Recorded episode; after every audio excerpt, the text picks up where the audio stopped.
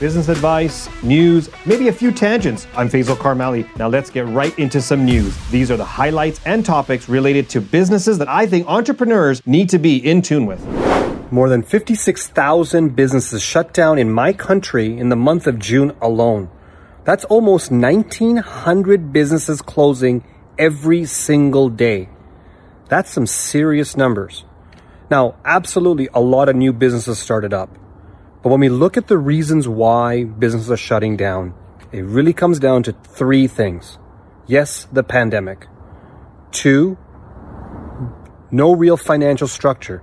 So many businesses don't have enough cash sitting on the sidelines to keep them afloat in the event of volatility of customers coming in.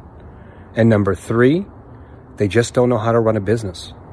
When I talked that segment of that group, the ones who have a hard time running a business, they are in trouble because they don't know who their customer is, what they're adding value to, and why would their customer come to them. So what's your advice to those businesses? How do they learn? So there's a whole bunch of ships waiting on the coastline all around the world, regardless if it's the United States, Canada, Europe, Asia, wherever it may be. There are big problems here which means in your business, getting the goods that you need to sell will be a big challenge. Now we have a couple of major holidays coming up, Halloween and Christmas.